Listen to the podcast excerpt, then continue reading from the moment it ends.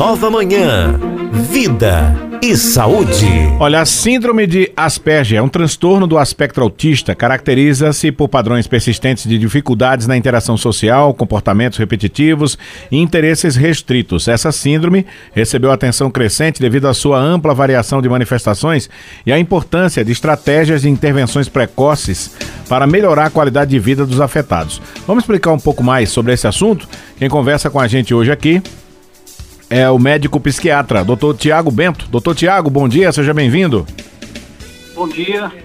É, inicialmente agradecer a oportunidade de estar falando sobre um tema tão importante e cumprimentar todos os ouvintes. Ô, ô doutor Tiago, qual é a relação dessa síndrome de Asperger com o autismo? É, no início, mais ou menos por volta de 1950, quando se começou a desenhar o diagnóstico de autismo, né? Porque antes o autismo era um pouco confundido com a esquizofrenia. Se percebeu um grupo de, principalmente crianças e adolescentes, que tinha essas características que você já mencionou, de é, dificuldade na interação social, na comunicação, é, rotina muito fixas, né? E, tinha algum, e além disso, ela tinha alguns prejuízos na, na cognição, é, no, no seu funcionamento.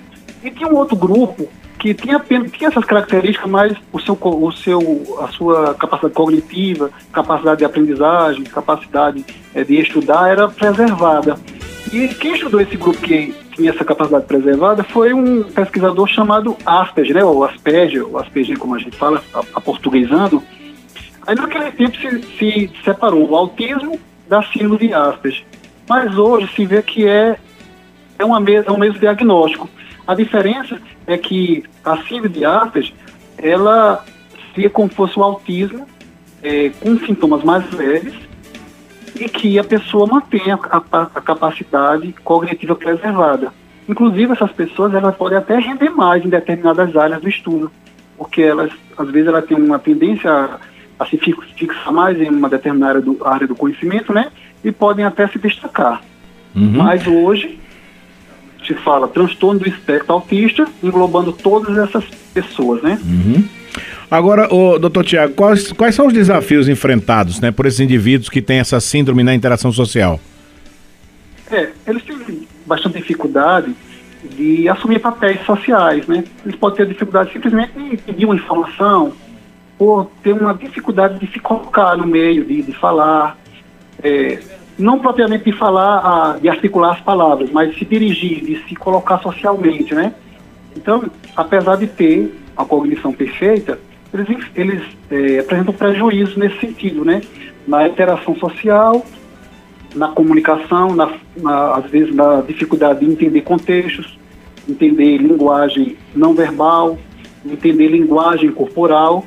É por isso que eles precisam de, de ser vistos de uma forma especial e a as ações para tentar minimizar essa dificuldade, quanto mais antes iniciar, melhor, né? Quanto uhum. mais precoce, melhor. Tem como identificar essa, ou diagnosticar essa síndrome em adultos? Sim, em adultos, sim. É comum quando os sintomas são um pouco mais leves é, e aquela criança também ela cresceu em um ambiente que não tinha muita assistência médica, um ambiente mais longínquo, né? Ela pode ter crescido ali, as pessoas entendendo que talvez ah, é uma criança mais tímida, é uma criança, é, sei mais recatada, mas que lá na frente, na vida adulta, se percebe que não, que era, é, tratava-se de alguém que estava dentro da, do, da, do espectro, né, do, do autismo. É, isso, isso pode acontecer sim. Agora, é, é, a síndrome, essa, essa síndrome de Asperger, ela tem, ela tem condição genética? É interessante que você me pergunta isso. Logo quando se começou a estudar, a estudar é, o autismo, né, é, é, se pensava que isso era fruto de um lar onde a criança não tinha a devida atenção dos pais. É tanto que se criou é, né, nessa época, mais ou menos em 1950, o termo é mãe geladeira, né, como se fosse uma mãe muito fria, não dava carinho à criança e a criança respondia com esse comportamento.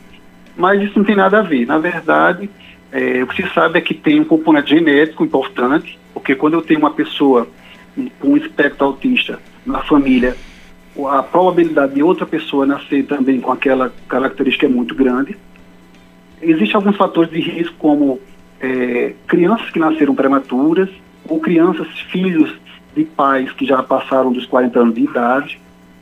O ambiente também ele influencia porque se percebe que crianças, essa prevalência é maior em crianças que moram em grandes cidades, principalmente em áreas violentas, como é, periferias de grandes cidades.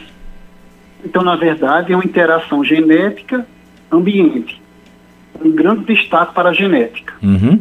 A síndrome, ela é mais comum em meninos ou meninas?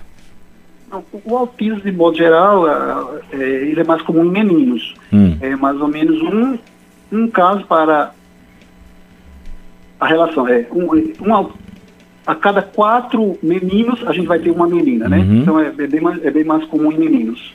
Tem alguma habilidade específica que essas pessoas que têm essa síndrome, elas podem se destacar?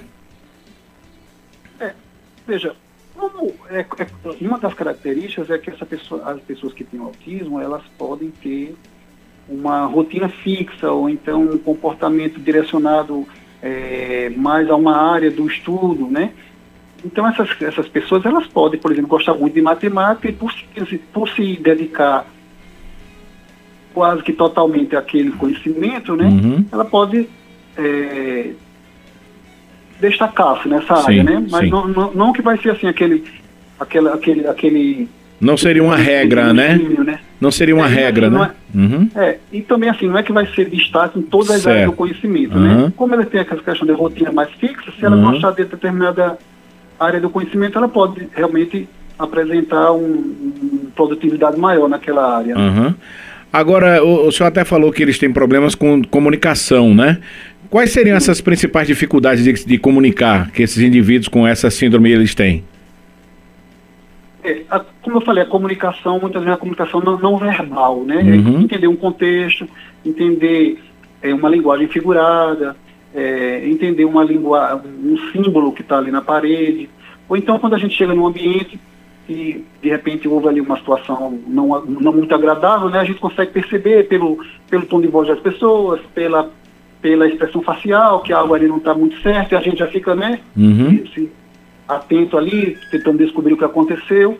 Então, às vezes, a pessoa que tem é, o autismo, ela vai ter dificuldade de perceber essas pistas do ambiente, né? Uhum. E, às vezes, é, é, essas são as dificuldades, né? É, muitas vezes também ela pode ter dificuldade de iniciar uma conversa, uhum. ou então se é, a conversa não está indo de acordo com o que ela gostaria, tentar mudar o assunto, tentar se colocar diante de uma situação, né? Uhum. Então, os prejuízos na comunicação e na interação social.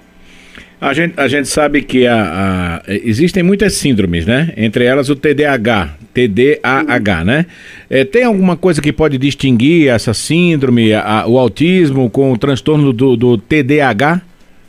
É, são diferentes, podendo ocorrer simultaneamente, né? Mas o TDAH, o que acontece? A criança vai ser desatenta e ao mesmo tempo hiperativa mas ela não vai ter essa característica de ter dificuldade na comunicação, nem na interação, como também não vai ter rotinas muito fixas.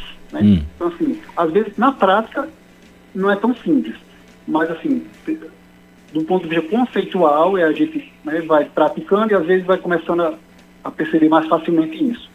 São bem diferentes. Uhum. Porque no, no autismo não é obra, não, eu não vou buscar desatenção nem interatividade. vou buscar dificuldade na comunicação e na interação social. Uhum. Enquanto no TDAH, o contrário. Eu, uhum. vou, eu não vou buscar as características do autismo e vou perceber que a criança é um pouco desatenta e um pouco mais agitada. Mais agitada.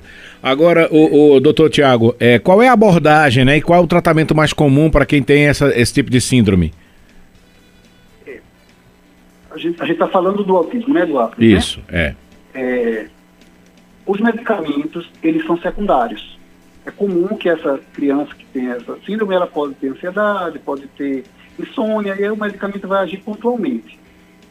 Mas a, a, o tratamento, a base do tratamento é uma abordagem multidisciplinar, tentando é, trazer benefícios, trazer melhorias, né, trazer ganhos naquelas áreas onde a criança onde o, adulto, eventualmente, uhum. apresenta mais dificuldade, quer seja na interação social, quer seja na forma de falar, é, quer seja na dificuldade em participar de um, de algum grupo social, né? Uhum. Então é importantíssimo a, a atuação do terapeuta ocupacional, do psicólogo, fonoaudiólogo, né? Tem que ter todo esse acompanhamento, um... né? É, aí não tem regra porque alguém pode ter mais dificuldade na interação social, né? Uhum. Outro talvez tenha mais dificuldade por ter dificuldade em mudar sua rotina, né? Ser muito rígido a, a, sua rotina. Hum. E aí o, vai ter profissionais específicos que vão atuar mais diretamente, né? Mas Com a abordagem certeza. é multidisciplinar e medicamento é secundário. Ok, doutor Tiago Bento, muito obrigado aqui pelos esclarecimentos, pela participação com a gente no nosso Vida e Saúde. Até uma próxima oportunidade, doutor Tiago. Pronto, eu que agradeço e fico à disposição.